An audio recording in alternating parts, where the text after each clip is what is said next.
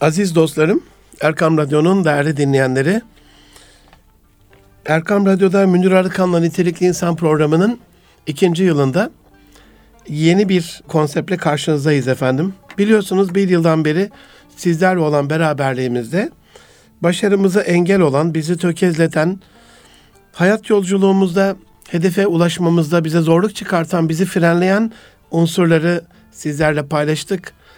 Hatırlayacaksınız insanın kendini keşfetmemesini, keşfedemeyişini, bunun kendi içinde iç aleminde oluşturduğu ızdırapları, kendi potansiyelini idrak edememeyi, yeteneğini bilememeyi, ne için yaratıldığının farkına varamamayı, hedeflerini doğru bir şekilde tespit edememeyi, iyi planlar yapamamayı, yaptığı planları uygulamamayı, bunun gibi birbirinden değişik başarı engellerini, bizi tökezleten frenleri, engelleri sizlerle paylaştık.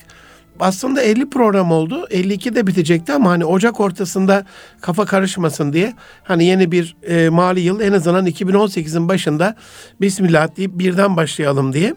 E, genel itibariyle de konular bitmişti. Kariyer planını, kariyer hedefini, bütün bu yaptığımız 50 programın e, bir özet uygulamasını sizlere arz edecektim ama zaman zaman zaten onlara program içerisinde değiniyorum. Bu açıdan Allah lütfederse bu yılki konseptimizde nasıl ki geçen yıl başarı engellerini, başarımıza fren olan unsurları sizlerle işlediysek bu yılda başarımıza destek olan, başarımıza gaz veren hani ayağımızı frenden çekeceğiz. Bu sefer biraz daha gaza basacağız. Bizi başarı yolculuğumuzda hızlandıran unsurları sizlerle paylaşmış olacağım. Yine birbirinden kıymetli zaman zaman konuklarımızla sizleri buluşturacağız. Allah kısmet ederse onların engin bilgi ve deneyiminden faydalanacağız. Dostlarım, aziz dinleyenlerim bugün başarı destekleri konusu diyelim. Hani ana konumuza başarının en büyük desteklerinden bir tanesi olarak seçtiğim öğrenme üslubumuzu, usulümüzü, tarzımızı, stilimizi, yöntemimizi keşfetmekle ilgili. Yani hangi şekilde daha kolay, daha rahat, daha kalıcı öğreniyorsak bilgiyi. Çünkü e, en büyük, en önemli güçlerden bir tanesi öğrenmekle başlıyor hayat. Öğrenmesi kıt olan, eksik olan, e, öğrenmesi zayıf olan insanlar hayatta bir fark oluşturamıyorlar ya da bildiğini uygulamayan her, sadece her şeyi öğrenmek değil ama öğrendiğimiz şeyleri uygulamak da bu açıdan e, çok çok önemli. Aziz dostlarım öğrenme yöntemini eğer bir insan nasıl daha kolay öğrendiğini keşfedemezse öğrenme sürecinde biraz daha fazla zorlanacaktır. Biraz daha fazla daha fazla zaman harcayacaktır. Bu onun bu yarışta biraz daha geride kalmasına yol açacaktır. Dolayısıyla buradan başlamayı daha uygun gibi düşündüm. Lütfen programla alakalı eleştirilerinizi, önerilerinizi özellikle bu 2018'in yeni konseptinde başarımıza destek olacağını düşündüğünüz unsurları işlememizi e, murad ettiğiniz, istediğiniz konu başlıklarını bizlerle paylaşırsanız çok çok mutlu oluruz. Nitelikli insan et erkamradyo.com e-mail adresimizden ya da Twitter'da et Erkam veya et Munir Arikan adresimizden e, her türlü paylaşımlarınızı bekliyoruz. Öğrenmek, var olmanın, bir akla sahip olmanın, bir vicdana sahip olmanın yegane kıstasıdır can dostlarım. Deliye öğrenme zorunluluğu, vicdansıza da öğrendiğini uygulama sorumluluğu yoktur. Dolayısıyla bilmekten öte bir şeydir öğrenmek. Hani okul boyunca, eğitim hayatımız boyunca üstadlarımız, öğretmenlerimiz, hocalarımız bize bir sürü bilgi verirler. Dönemsel bilgidir bu. Niye? Çünkü acaba benim bu verdiğim bilgilerin içselleştirilmesi yerine getirilmiş mi diye arada da bizi imtihana sokarlar. Belli sorular sorarlar. Sorulan sorularda eğer bizim verdiğimiz cevap uygun değilse öğrenme gerçek olmamıştır. Ya bu öğretmenin öğretmenimizin kalitesiyle alakalı ya da öğrencinin ya da öğrenme ortamının kalitesiyle alakalı bize bazı bilgiler verir. Ki bu bilgilerde belli değişiklikler yapmadığımız sürece öğrenme sürecinde yapılan bütün faaliyetler beyhudedir. Dolayısıyla burada öğrenmeyi hem bildiğini ifade etme, bunu papağanvari bir tekrar gibi düşünebilirsiniz. Hani neleri öğrendim bugün? A, B, C'de anlatıyorsunuz. Peki bunları biliyordunuz ve normal günlük hayat içerisinde bildiğinizi uygulamanız gereken bir şey ortaya çıktı. E, peki bu aşamada acaba bildiğinizi nasıl anlayacağız? bildiğimizle amel etmiyorsak, bildiğimizi yapmıyorsak, işin gereğini e, yerine getirmiyorsak acaba öğrenmiş olduğumuzun ana unsuru, belirleyicisi ne olacak? Öğrenme fark yaratan farkı idraktır. Detaylar arasında bütün o hangi detayın daha fazla fark oluşturabileceğini hani fark et, fark at diye klişeleştirdiğim bir cümlem var. O farkı idrak etmektir. Öğrenmek haddi zatında bilgiyi içselleştirmek, özümsemek, onu bütün algı ve duyu organlarımızla iç alemimize taşıyabilmektir. Sadece bir kayıt değildir. Öğrenmek gezip gördüğü, işitip duyduğu şeyler arasındaki bağlantıyı bulmak, var olanla gerekli olan arasındaki bağlantıyı kurmaktır. Yani öğrenmenin çok kısaca bir tanımını e, benden isterseniz öğrenmek aslında bağlantı kurmaktır diyebilirim size. Mesela bir odadasınız. Daha evvel odanın kapısıyla alakalı ya da odayla alakalı, camla, tavanla, duvarla alakalı bir bilgiye sahip olmayan bir insan herhalde e, öyle bir film de vardı küp diye hiç unutamıyorum. Ee, hani belli küplere, küplerden küplere küp şeklinde hücreler diyeyim ben buna. Hapsedilmiş e, bazı kobaylar, bazı e, kurbanlar diyeyim. E, bir küpten diğerine geçmek için küpün neresinden nasıl bir tehdit çıkacak, nasıl bir ölüm sebebi çıkacak bunu idrak edemedikleri için başları epey bir beladaydı. Aynı şekilde bir odanın içerisinde var olan, o odanın içerisinde hapsolan insanlar, öğrenme yoksa hapsolmuş gibi düşünecekler için bunu söyledim. Nasıl çıkacaklarına ait en ufak bir bilgiye sahip değillerdir. Ama çocuk anne babasının sürekli o kapının koluna gitmesiyle onu aşağı doğru veya çevirerek açmasıyla bir bağlantı kurarak kendisi de emekleme çağından sonra hafif hafif ayağa kalktığı bir dönemde yavaşça elini oraya uzatıp yavaş yavaş oraya zıplamaya, elini oraya değdirmeye, o kapı kolunu aşağı doğru çekmeye çalışacaktır. Ne yaptı şu anda burada? Anne babasından gördüğü bir olayla alakalı kendi karşılaştığı bir durumda bağlantı kurarak henüz mevcut olmayan bir çözümü ortaya koydu. Çünkü henüz daha kapı açılmadı. Aynı bu şekilde öğrenmeyi öğrenmekle alakalı biz hem öğrenmek dinimizce kutsal, kadim derlerimize kutsal, bilişsel manada, zihinsel manada, psikolojik, ahlaki her manada kutsal ve kadim bir değer öğrenmek ama bu öğrenmenin nasıl olacağını öğrenmeden sürece devam ettiğimizde de kardan zarar gibi ya da küllüm zarar derdi eskiler bir zarara uğrayacağımızda aşina. Dolayısıyla hani öğrenmenin zaruretiyle alakalı, öğrenme zorunluluğumuzla, sorumluluğumuzla alakalı sanıyorum e, burada hiçbirinizle tartışmayacağız. Bunun gerekli elzem bir şart olduğuyla alakalı herhalde en ufak bir tereddütümüz yok can dostlarım. Asıl önemli olan bu öğrenme stilimizde kişiye özel Hani her insan kendi şakiresi üzerine yaratılmıştı ya, kendi şakiresi üzerine iş yapardı ya, eylem yapardı ya, herkesin genetik farklılıkları, herkesin algısı farklıydı ya. Dolayısıyla şöyle bir şey düşünmenizi istirham ediyorum. Elinizde bir video kamera var. Ee, siz bu kamerayla sadece görüntüleri çekiyorsunuz ama görüntüleri çektiğiniz yerde sesler de var kameranın ses şeyi açık değilse ya da sesli bir kayıt yapmıyorsanız çok zarar zararlı olacaktır. O yaptığınız süreç işe yaramayacaktır. Ya da şöyle düşünün. Görsel anlamda ve işitsel anlamda birçok şeyin olduğu, görsel ve işitsenin aynı anlamda, aynı anda değerli olduğu bir ortamdasınız ve siz sadece mikrofonu açıyorsunuz, kayıt cihazını açıyorsunuz ve kaydediyorsunuz. Oradaki o birbirinden nadide seslerin diyelim bir belgesel çekimi olabilir. Hangi e, hayvanata, mahlukata ait olduğunu bilmek bilmeksizin siz onların sadece ses kayıtlarıyla hani bir musiki gibi gelip geçer ama öğret, öğrenme gerçek olmaz.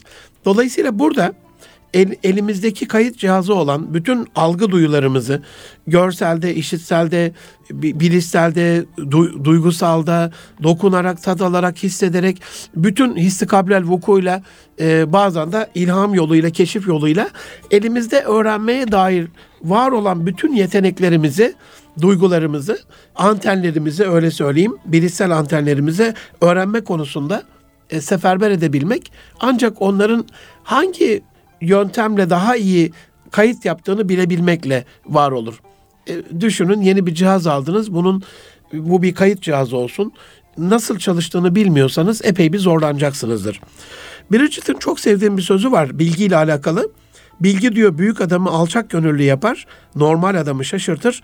küçük adamı ise kibirlendirir. Dolayısıyla asıl amacımızın burada hani öğrenme yöntemimizi keşfettikten sonra bununla hava atmak, ben işte bir okuduğumu bir daha unutmam demek, e, ben bu dersi sizden çok iki kat daha hızlı bir sürede ezberledim demek ya da öğrendim demek ya da benim notum senin notundan çok daha fazla demek için değildir öğrenmeyi öğrenmek. Öğrenmeyi öğrenmek, öğrenme sürecinde kalbimize hoş bir duygu verir, bir huzur verir, bir sükunet verir. Hayatı daha anlamlı bir halde idrak etmiş oluruz. Kendi kendimizden mutlu ve memnun oluruz. E, yaptığımız bu sürecin işe yaradığıyla alakalı kendimizi ikna ederiz ve olumlu bir faaliyet içinde olduğumuzu ikna olduğumuz için de hayat daha heyecanlı, daha zevkli, daha güzel kendi seyrinde yer almış olur. Anneannem rahmetli e, eskisi olmayanın yenisi olmaz derdi. Hani eski çorabını muhafaza etmeyen, yenisini alsa bile muhafaza edemeyeceği için yeniye para yetiştiremez ve onu yeni şeyler alamaz hale gelir. Sanıyorum bu anlamdaydı. Aynı eski bilgileri muhafaza etmeyenin yeni bilgiler öğrenemeyeceği ya da öğrense bile hemencecik unutacağı gibi. Öğrenmek can dostlarım, sorup bilgi edinmek. Dolayısıyla hani soru sormak öğrenmenin ya da bilginin kapısı denir ya, ilmin kapısı denir ya. Aslında hayat bir doğru soru sorma sanatıdır. Allah lütfederse Cuma günü de saat 15'te buradan da bir e, size müjdeli bir haber olsun. 2018'de bir yeni programa daha başlıyoruz. Biliyorsunuz nitelikli insanın her ayın son haftasındaki programını aile konusuna e, ayırıyorduk. Sizlerden gelen talep ve istekler doğrultusunda aile konusunun önemine e, matufen aileyi ayrı bir programda işlemeyi daha uygun gördük değerli dostlarımızla. E, eğer kısmet olursa Cuma günleri de saat 15'te yeni bir programla aile huzurumuzu işleyeceğimiz bir programla sizlerle beraber olacağız. Aynı aile içerisinde o soru sorma kalitemizin aile muhabbetimize e, etki etmesi gibi burada soru sorma kalitemizde e, sorup bilgi edinme süreci de bilgiyi içselleştirmede çok önemli bir kıstas. Öğrenmek yetenek ve beceri kazanmak olarak tarif ediliyor can dostlarım. Öğrenilen bilgiyi kullanım vakti geldiğinde kafamızın içindeki bilgisayar gibi düşünün hard diskten çıkartıp çağırıp ya da o dosyaya tıklayıp onu gereği gibi kullanmak öğrenmemize anlam katıyor. Bilgiyi hayatımızda uygulayabilirsek eğer çevremizdekilere de o bilgiyi aktarabilirsek. Şimdi bakın öğrenmeyi önce ikiye ayırmıştık. Öğrenme ve uygulama.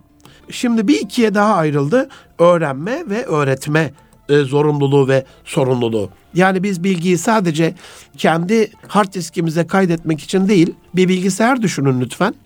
Bu bilgisayar yüklediğiniz bütün dosyaları en güzel şekilde, en hızlı şekilde, en güvenli şekilde e, kendi hard diskine kopyalıyor. Ama o bilgiye ihtiyaç duyduğunuzda dosyalara tıkladığınızda sanki virüs bulaşmış dosyalarda olur ya böyle bir şey. Açılmıyor. Ne yaparsınız? Herhalde bu bilgisayarda bir sorun var dersiniz. Aynı böyle olduğu gibi siz o dosyaya tıkladığınızda o dosyayı açmak istediğinizde o içerideki bilgiyi alıp ondan istifade etmek istiyorsunuz. Dolayısıyla bilgimizin çevremizde ilk önce kendi nefsimize olmak üzere çevremizdeki kişilere istifadesi de yani bilginin zekatı olarak onun öğretilme zorunluluğu ve sorumluluğu da var. Bunu da e, hatırlatmış olayım. Bu çevremizde aktarma konusunda yani sadece bu bilgimizin zekatı olarak düşünmeyelim bunu.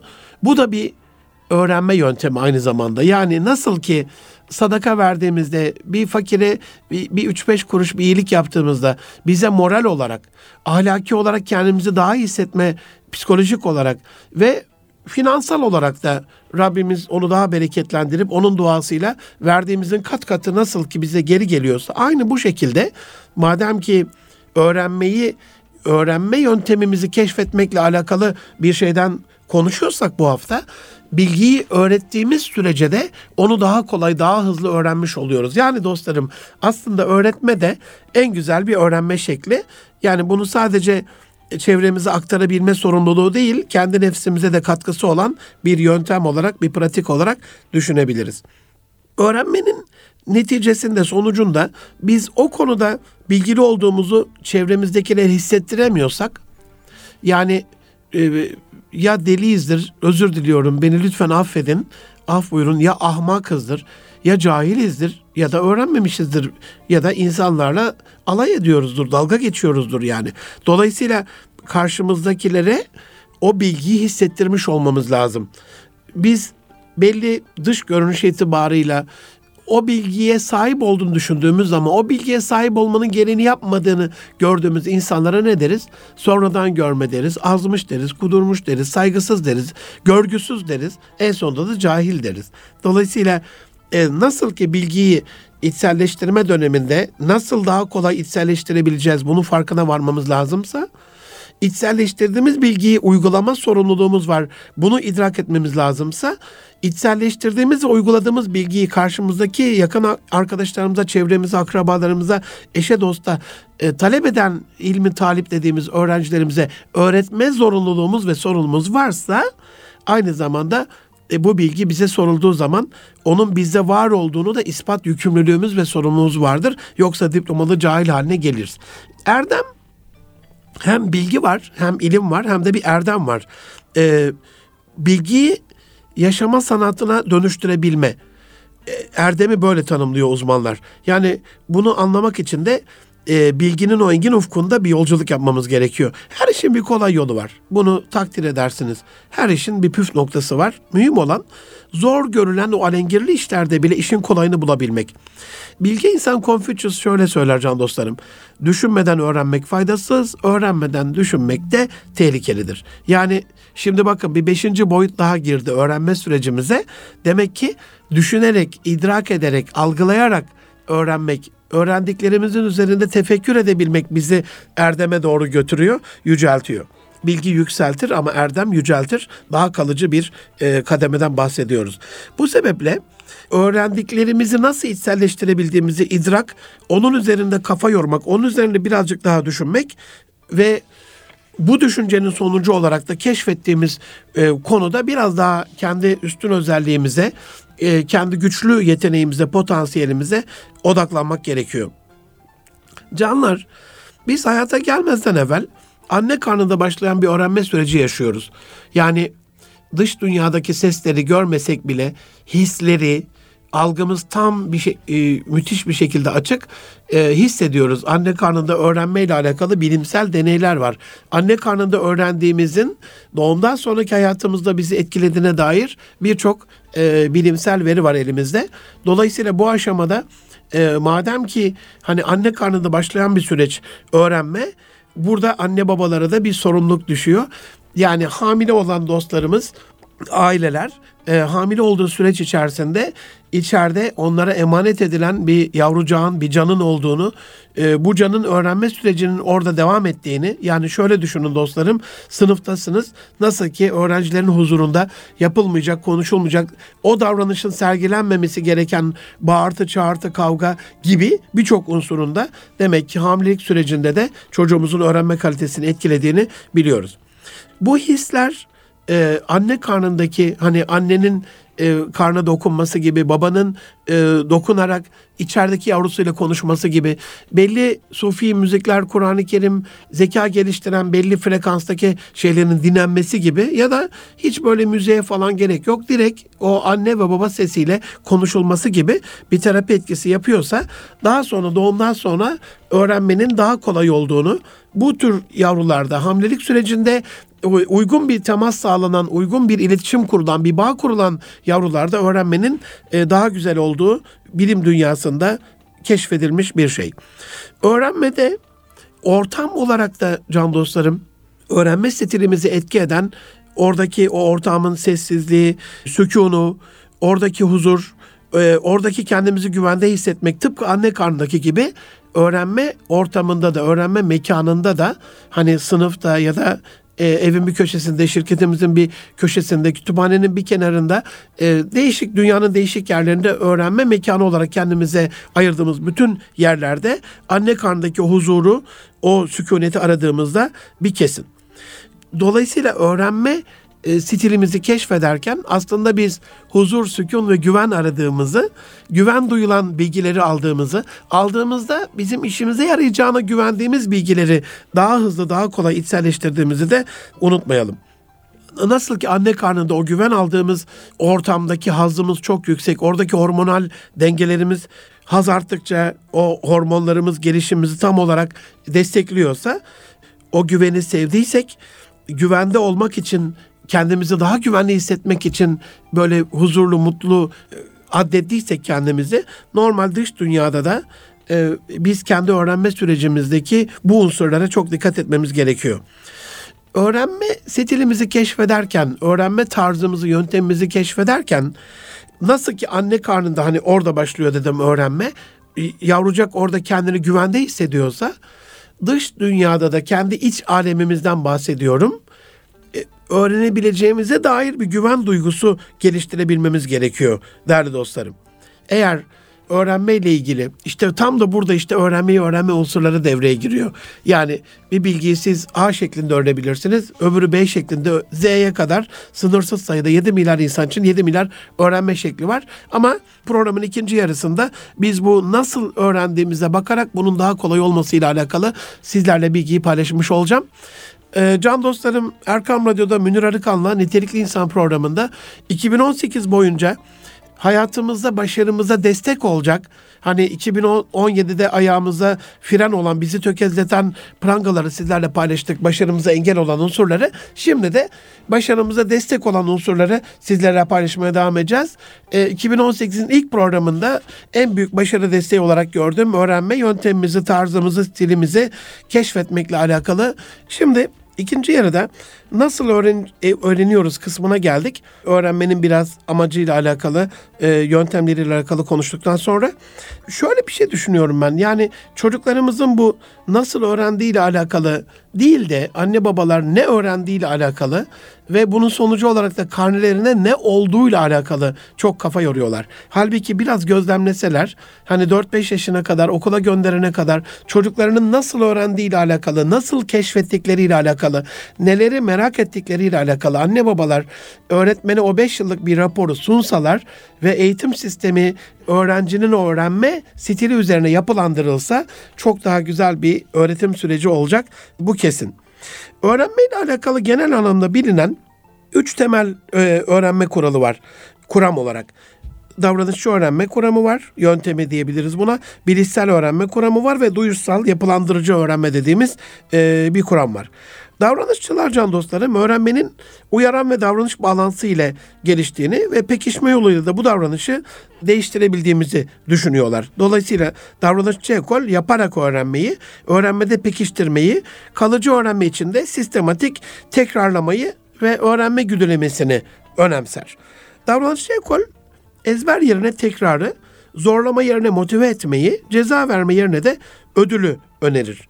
Eğitim sistemimizi şöyle bir değerlendirdiğimizde zihnimizden e, okulun mecburi oluşu, çocukların okula gitme motivasyonunun çok düşük oluşu, yaparak ve yaşayarak öğrenme yerine ezberciliği ön plana alan bir test sisteminin mevcudiyeti ve sınıf geçirene aferin ama sınıfta kalana, o dersi tam algılayamayana, iyi öğrenemeyene bir yıl tekrarı gibi ya da işte düşük not cezası gibi ya da anne babanın e, o çocuğuna karşı muhabbet eksikliği gibi çok ölümcül cezaların var oluşu yani ödülün azlığı ama cezanın büyüklüğü ve cezanın daha yok edici bir büyüklükte olması öğrenci psikolojisi açısından bunları biraz empati yaparak değerlendirmek gerekiyor. E, yani davranışçı ekole göre yani Ivan Pavlov'da vardır ya böyle öğrenme için bir uyaran vardır ve uyaranla tepki arasındaki bir ilişkidir. Öğrenme bu kadardır. Hatırlarsınız o Pavlov şartlanması diye bildiğimiz e, sürekli kafes içinde belli bir tünele kadar giden çok affedersiniz özür diliyorum bir köpek için sürekli zil çalınır e, ve et verilir. Zil çalınır et verilir. Köpek o eti hem açtır e, böyle büyük bir salya salgılayarak büyük bir iştahla saldırarak neredeyse yemeye başlar. Epey bir bu şartlanma gerçek olduktan sonra uyaran bu şekliyle şartlanma gerçekleştiğini düşündüğü bir aşamada yeniden o tünelden yürütür. Bu sefer zili çalar ama eti vermez. Yine aynı şartlanmanın, o salgının e, ortaya çıktığı görülür. E, aynı ekolden John Watson da bu koşullanmayı insan üzerine denemiş. 10 aylık Albert isimli bir bebeğe beyaz bir fare gösterilmiş. O anda da yüksek gürültü çıkartılmış, çıkartılmış ve bir süre sonra bebeğin fareyi görür görmez ağlamaya başladığı deneyimlenmiş. Yani çocuklarımızda da bunu illa bir bilimsel deney olarak yapmamıza gerek yok. Eğer biz üzgün olduğumuz, kızgın olduğumuz, hiddetli olduğumuz durumlarda bu öfkemizi e, suratımızı asarak bakın hiç ses ses yok. Sadece suratımızı asarak belli ediyorsak bir müddet bizi gülümseyerek görmeye alışkın çocuğa aynı surat asma ifadesini gösterdiğinizde onun da suratının buruş buruş olduğunu göreceksiniz. Öğrenme sürecinde istenilen davranışın ortaya çıkma ihtimalini artıran her türlü uyarıcıya biz pekiştirici diyoruz can dostlarım. Yani bir davranış istiyoruz. Bunu ortaya çıkarma ihtimalini artıran her türlü uyarıcıya pekiştir, pekiştirici diyoruz ya da pekiştireç. Davranışçı ekol bunu olumlu ve olumsuz pekiştireç olarak ikiye ayırıyor. Ödül verdikçe istenilen davranışı elde etmek daha kolaylaşıyor. Kendimize verdiğimiz ödüller buna dahil. Bu olumlu bir pekiştireç ya da pekiştirici. Bir de olumsuz e, pekiştireçler var. Yani öğrenci başarısız olduğunda babası ya bu ders ya bu okul ya bu diploma ya bu mezuniyet ya da ilk başarısız olduğunda sanayiye çırak derse şimdi bakın az evvel beyaz fare deneyinde gördüğünüz gibi e, çocuklar aslında bilmediği bir canlıya yılan bile olsa gider oynarlar. Korku yoktur çocuğun fıtratında. Bir cahillik olduğu için gider oynar onunla. Burada çocuğun zihninde ne oluyor? Ondan sonra da Türkiye'de ekonomi gelişmiyor, girişimcilik artmıyor, e, meslek erbabı yetişmiyor diyoruz. Bütün Anadolu coğrafyasında babaların bu olumsuz pekiştirecinin acaba bunda bir tesiri olur mu? Lütfen bir düşünelim hep beraber. Ya okul ya da seni sanayiye çırak olarak veririm. Halbuki babası şöyle bir şey söylese, buradan da ne olursunuz parantez açıyorum. Eğitimci dostlarım lütfen üzülmesinler ama bu bir realite. Dünyanın en büyük 2000 şirketinin kurucuları, dünyanın en büyük girişimcileri, katma değeri en yüksek ürünleri, sistemleri, hizmetleri üreten bir marka oluşturan ilk 2000'deki insanların büyük çoğunluğu okul terk insanlardır. Şimdi babası bunu anlatıp da e, mesela Bill Gates'in üniversiteyi terk ederek kurduğu şirketi Microsoft'un başarı öyküsünü bir anlatmış olsa, dünyanın en büyük bilgisayarcılarının, yazılımcılarının, ne bileyim süpermarket zincirlerinin, aklıma gelen işte silah şirketlerinin, sanayi şirketlerinin, teknoloji şirketlerinin, robot şirketlerinin, sosyal medya şirketlerinin e, bu e, sosyal medyadaki faaliyetlere aracı olan şirketlerin kurucularının e, okullarını terk ederek bir girişim yaparak riske atarak bazı şeyleri ama sevdikleri işe odaklanarak bir şey yaptığını söyleyerek çocuğu geliştirse belki okuyacak olan zaten okuyacaktır, okuyarak başarılı olacaktır ama sanayiye giden çocuk da üzgün bir şekilde değil, yılgın, bitkin, küskün bir şekilde değil, çok olumlu bir pekiştireç olarak kullanarak babasının o verdiği motivasyonla, o başarı gazıyla, heyecanıyla, inancıyla, güvenciyle çok daha büyük başarılar yapacaktır. Ama işte bu ekolün de söylediği bu. Buradaki bu olumsuz pekiştireç onu e, başarısızlık ve sanayiye çırak olarak verilme işte o zaman da işini sevmeyen çıraklar ve kalfalar ve ustalar ve işimiz bir türlü hallolmayan bir süreçte yandı gürüm keten elma. E, ikinci kuramda bilişsel öğrenmecilere göre öğrenme can dostlarım bireyin çevresinde olup bitenleri anlama ve buna bir anlam yüklemesi yani kişinin zihninde meydana gelen öğrenmenin e, dış alemine dış dünyaya yansımasıdır. Bu açıdan bilişselciler anlama, algılama, düşünme, duyuş ve yaratma kavramlarına büyük önem verirler. Davranışçı ekol dışsal şartlanmayı önemserken bilişselci ekol içsel şartlanmayı ve içsel anlamlandırmayı önemser. Bu açıdan bilişselciler bilginin zihinde birbiriyle bağlantılı üst üste inşa edildiği öğrenmenin bir anlamlandırma çabası olduğunu dolayısıyla öğrenmenin sınıfta bir otorite konumunda öğretmenin özellikle sınıfta bir otorite kontrolünde e, bulunmamasını, öğrenmenin de bir otorite kontrolü süreciyle sağlanmamasını, gerçekleşmemesini savunurlar. Sınıf içi öğretmen öğrenci karşılıklı iletişime inanırlar. Bu iletişim ne kadar olumluysa siz de lütfen düşünün ilkokuldan bu yana, çocukluğunuzdan bu yana hangi öğretmeni daha çok sevdiyseniz, hangi derste ya da şöyle düşünün, soruyu e, değiştiriyorum. Hangi derste çok başarılı olduğunuzu bir düşünün. Büyük ihtimalle öğretmenini sevdiğiniz, onunla olumlu bir ilişki ve diyalog kurduğunuz e, ders olacaktır. Buradan yola çıkarak az evvel söylemiştim öğrenmenin tanımında bağlantı kurma demiştim. E, bu bilişsel öğrenme ekolü de bu bağlantıya çok önem verirler. Bu bağlantının olumlu ilişkilerle, olumlu motivasyonla kurulması gerektiğini söylerler. Can dostlarım, bilişsel alanın öğretim yaklaşımları sunuş, buluş yoluyla öğrenme, yapılandırıcılık yani var olanla yeni olan öğrenmeler arasında olabilecek öğrenmeler arasında bağ kurma ve her yeni bilgiyi var olanla bütünleştirme ve problem çözme olarak sıralarlar. Şimdi ben iş dünyasında e, Türkiye'miz için bunun çok çok az olduğunu biliyorum. İnovasyon dediğimiz şey, yenilik dediğimiz şey, keşif ve buluş, icat dediğimiz şey var olan bir şeyle diyelim bir kalem e, bu kalemi tarayıcı bir kalem scanner yani kitabın üzerinden geçirdiğinizde kitaptaki bilgiyi kalemin ucundaki bir e, okuyucuyla içerideki hard diske atan kalem şeklinde bir scanner bir tarayıcı yapabilmek ya da bir tercüme translator cihazı yapabilmek. Şimdi böyle bir cihaz diyelim yok. Şu anda çok da değişik modelleri var. Ne oldu? Var olan bir bilgiyle elimizde kalem vardı. Var olan bir bilgiyle değişik tercüme cihazları vardı. Ama yok olan bir şeyi tasarlayarak, hayal ederek kalem şeklinde bir tercüme cihazı oluşturmuş olduk. Robotlarda böyle değil mi? Ya da e, dünyada bugün gördüğümüz teknoloji ve dijital çağdaki bütün yeni buluşlar böyle değil mi? Dolayısıyla burada birazcık daha bilişsel öğrenme kuramını destekler tarzda biraz çalışmamız gerekiyor. Yapılandırmacılık ya da konstruktivizm diye bilinen ekolde öğrenmenin bilgiyi aktarma ya da kaydetme süreci olmaktan çok bilginin e, yapılandırıldığını savunan bir ekol ya da yapılandırılması gerektiğini savunan bir ekol olarak karşımıza çıkıyor üçüncü e, ekol öğrenmede. Yani dostlarım bireyler e, bilgiyi e, gördükleri süreçte duyu organlarıyla hemen olduğu gibi aynen almaz. Buna kendi bilgilerini, kendi özel durumlarını ve geçmişleriyle, kendi backgroundlarıyla yeniden oluşturdukları bir süreç içerisinde içselleştirme sağlarlar. Zaten bu kurama göre de insana bilmediği bir şey öğretemezsin. Mutlaka bir bağlantı kurman gerekiyordur bununla alakalı. Kendi e, bilgisiyle beraber yeni bilgiyi yine kendi özel durumlarıyla bir uyarım sürecinden geçerek öğrenirler. Bilgi konu, alanlarına bağlı olarak değil, bireyin oluşturduğu, ifade ettiği şekilde yapılandırılarak var olur. Bu sebeple öğrenme deneysel, subjektif ve bireyseldir, özgündür.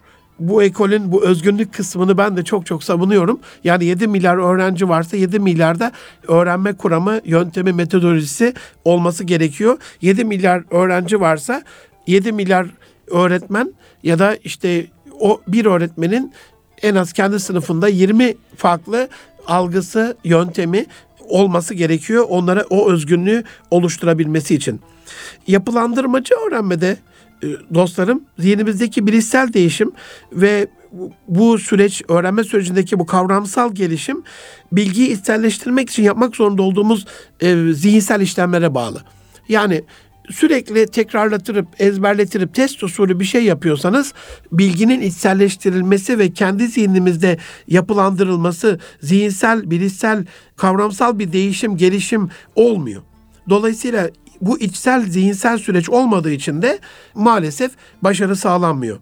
Yani yapılandırmacılara göre dil öğrenmenin en etkili aracı içsel sesimiz ve dışsal konuşmalarımız öğrenme sürecinde çok etkin. Bu açıdan sorgulama daha doğrusu öğrenme sürecinde soru sorma çok önemli. E, soru sorma kalitesine programın ilk başlarına değinmiştim. Bu nedir? Nasıl olabilir? E, yani bizim kadim derlerde de bu soru sorma çok önemlidir. E, hayatın nereye gittiğiyle alakalı, niye var olduğumla alakalı, beni kimin yarattığıyla alakalı, dünyadaki varlık sebebimin algılanmasıyla alakalı zaten hem dini anlamda hem de e, felsefi ekolde bütün filozoflar buna yeteri kadar kafa yormuşlardır. Yani bu nedir sorduktan sonra niçin oluyor, nasıl oluyor veya şöyle bir değişiklik olursa sonuç nasıl olur gibi bir deneme ya da verilen olgulara benzer benim içerideki içsel alemdeki bilgiler nasıl e, veya bu öğrendiğim şeyi ileride ya da şu an hala hazırda nerede kullanabilirim gibi birazcık daha fazla merak içeren süreç yaşarsa ne yapmamız gerekiyor bununla alakalı da öğrencilerimize ya da öğrenme süreci içerisinde birazcık daha interaktiviteyi sağlamamız, soru cevap şekline döndürmemiz, onların da kendi içerisinde, kendi alemlerinde bunu canlandırmasını sağlamamız gerekiyor. Bu açıdan öğrenmeden evvel kendi öğrenme şekillerimizi, yöntemlerimizi öğrenmemiz, öğrenmeyi öğrenmeden hiçbir şey öğrenme diye klişeleştirdiğim bir cümlem var. E, dolayısıyla öğrenmeyi öğrenmemiz gerekiyor. Şöyle bir pratik yapabiliriz can dostlarım. yaklaşık olarak yo 10 dakikamız var. Bu 10 dakika içerisinde birazcık da size belli sorular sorarak bu öğrenme yönteminizi keşfetmenizle alakalı e, not alabiliyorsanız not alın aziz dinleyenlerim ne olursunuz. Alamıyorsanız bana kulak verin. İnşallah kendi öğrenme yönteminizi keşfederek bu dönem içerisinde biraz daha öğrenmeyi kalıcı hale getirdiğiniz bir, bir süreç yaşayabiliriz. Neyi öğrendiğimize, öğrendiğinize e, çok dikkat edin. Yani gün boyu hangi kanallardan, hangi burada televizyon kanallarını, internet kanallarını kastetmiyorum. E, hangi duyu kanallarından daha fazla öğreniyorsunuz? Bulunduğunuz ortamda sesle mi, daha fazla görüntüyle mi, daha fazla dokunsal bir temasla mı, duygusal anlamda mı? Bazen olur böyle. Yani sadece bakışarak aşıklar değil mi? Öyle illa her zaman konuşmak gelmez, gö- gerekmez. Gözden göre göze, gönle giden bir yol e, var olduğu gibi. Dolayısıyla biz neyi nasıl öğrendiğimizi biraz daha sorguladığımız bir dönem yaşarsak bunu daha fazla fark etmiş olacağız. Malumunuz Howard Gardner'ın çoklu zeka e, yönteminde, modelinde yedi zeka türü var. Bazı insanlar sözel dil zekasına sahiptir. Bunlar koşu, konuşarak, işiterek, e, kelime zenginliğiyle, kelime hazinesinin zenginliğiyle işitsel bir süreç içerisinde yani ses yoksa öğrenme yoktur bu kişilerin hayatında. E, dolayısıyla eğer böyle bir zeka türümüz yüksekse çok hızlı bir şekilde kelime hazinemizi geliştirerek doğru etkili güzel konuşmayı e, anlamlı hale getirerek mesela satış pazarlamada çok önemli kurallardan bir tanesidir. Eğer e, sözel dil zekası daha yüksekse, karşımızdaki işitsel bir insansa ona güzel bir şekilde konuşan bir satıcı gönderilir e, illa teknik bilgisi olması gerekmez. İletişimi doğru kursun yeter. Aynı zamanda tıp dünyasında da çok geçerli bir şeydir. Sadece ilim dünyasında, okullarımızda, üniversitelerimizde değil, e, tıp dünyasında da bilgisi çok çok yüksek yurt dışındaki allame olmuş, o alanda deruni bilgiye sahip insanların yanında daha az olmasına rağmen konuşmasıyla, insanın gönlünü kazanmasıyla, etkili iletişimiyle işte o iletişim zekasını, dil zekasını iyi kullanan birçok doktor arkadaşımın çok başarılı olduğu, hastalarıyla çok daha güzel bir iletişim kurduğunu görüyorum. Bu çoklu zeka kavramında e, mantıksal, matematiksel zekaya sahip e, kişiler de vardır.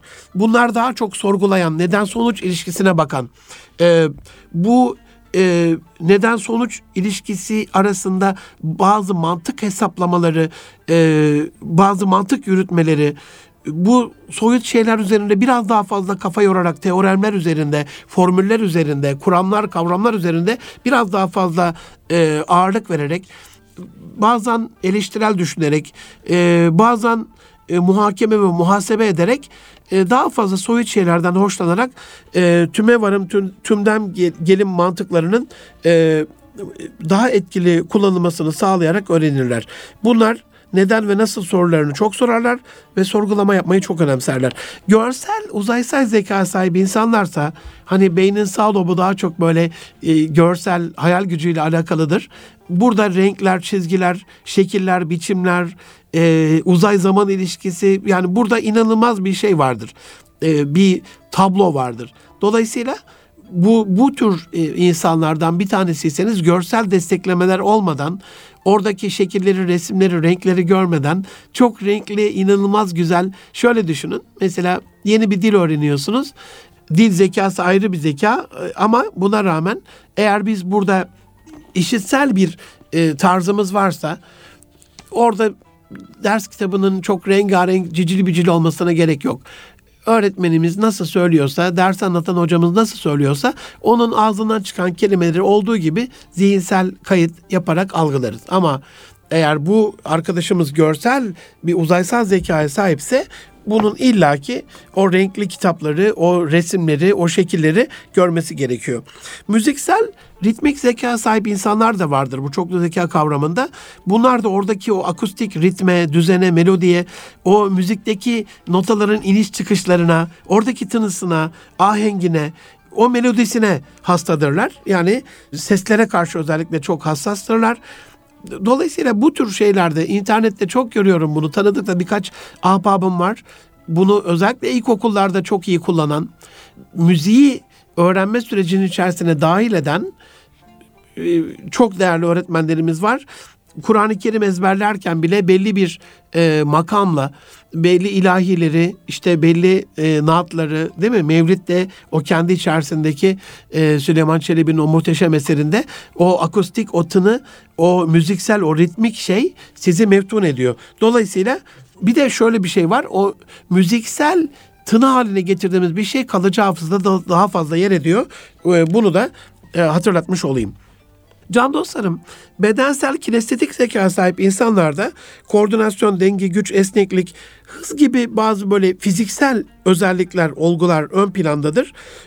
Bunların da bu açıdan hani koordinasyonsa, dengeyse, güçse, esneklikse yorumlamada, değerlendirmede, algılamada yetenekleri biraz daha gelişmiştir. Bunlar yaşayarak öğrencidirler. Dokunmazlarsa olmaz. Mesela test sürüşü yapmadan, arabanın direksiyonuna dokunmadan, o koltuğa oturmadan araç asla almazlar. Halbuki görsel zeka sahip bir insan katalogdan ya da internetten görerek web sitesinden bir araba sipariş edebilir gibi düşünebilirsiniz. Bu bedensel kinestetik zeka sahip insanlarda Hani bazen görüyorum öğretmen arkadaşlar Allah hepsinin yardımcısı olsun ama hani çocukların hareketliliğiyle alakalı işte 20 kişilik, 30 kişilik, 40 kişilik sınıfta 3 kişi böyledir mesela ve hep uyarı alırlar. Hayır onları belli şekilde motive ederek sınıfın tabii ahengini de bozmamak adına onların o geziciliğini öldürdüğümüz zaman o dolaşmasını, sınıf içerisindeki müfettiş edasını öldürdüğümüz zaman meraklarını da dolayısıyla öğrenmelerini de öldürmüş oluyoruz. Bunlar yerlerinde duramazlar. Allah da öyle yaratmış ki düşünmek lazım. Kişisel, içsel ya da içe dönük zeka sahip insanlarda ise bu içerideki o self inner zeka, içsel zeka daha objektif değerlendirmeyi, duyguları, istekleri, ihtiyaçları daha hızlı ve daha objektif idrak edebilmeyi e, ortaya koyar içe dönük ve düşüncelidir bu insanlar. Uzletten, yalnızlıktan hoşlanırlar. Ee, daha çok bilim dünyasında derinlemesine ilerlerler. Bilim dünyasında bir teoremi çözerken harcadıkları bir ay e, sizinle konuş, konuşmak için harcayacakları 5 dakikadan çok daha değerlidir.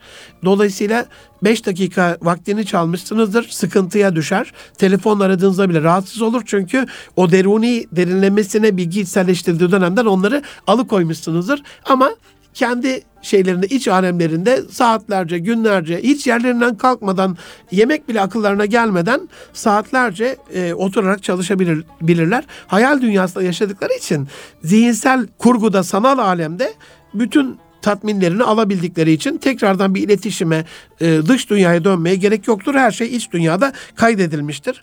Bunlar biraz daha kendilerini bilen, güçlü ve zayıf yönlerini daha fazla bilen, e, kişisel hedefleri koyup bunlara mutlaka hele akademikse bu yıl yıl ay ay bu hedefleri gerçekleştirmelerine hayran olduğum dostlarımdır.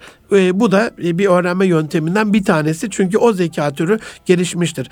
Kişiler arası sosyal zeka sahip e, insanlar bu çoklu zekada bunlar da e, diğer bireylerin ruh haline önemserler. Onların duygu düşüncelerini en küçük bir farklılığı bile hayırdır diye soran bir arkadaşınız işte bu ekolden gelir ya da bu bu zeka türüne sahiptir. Hemen fark ederler.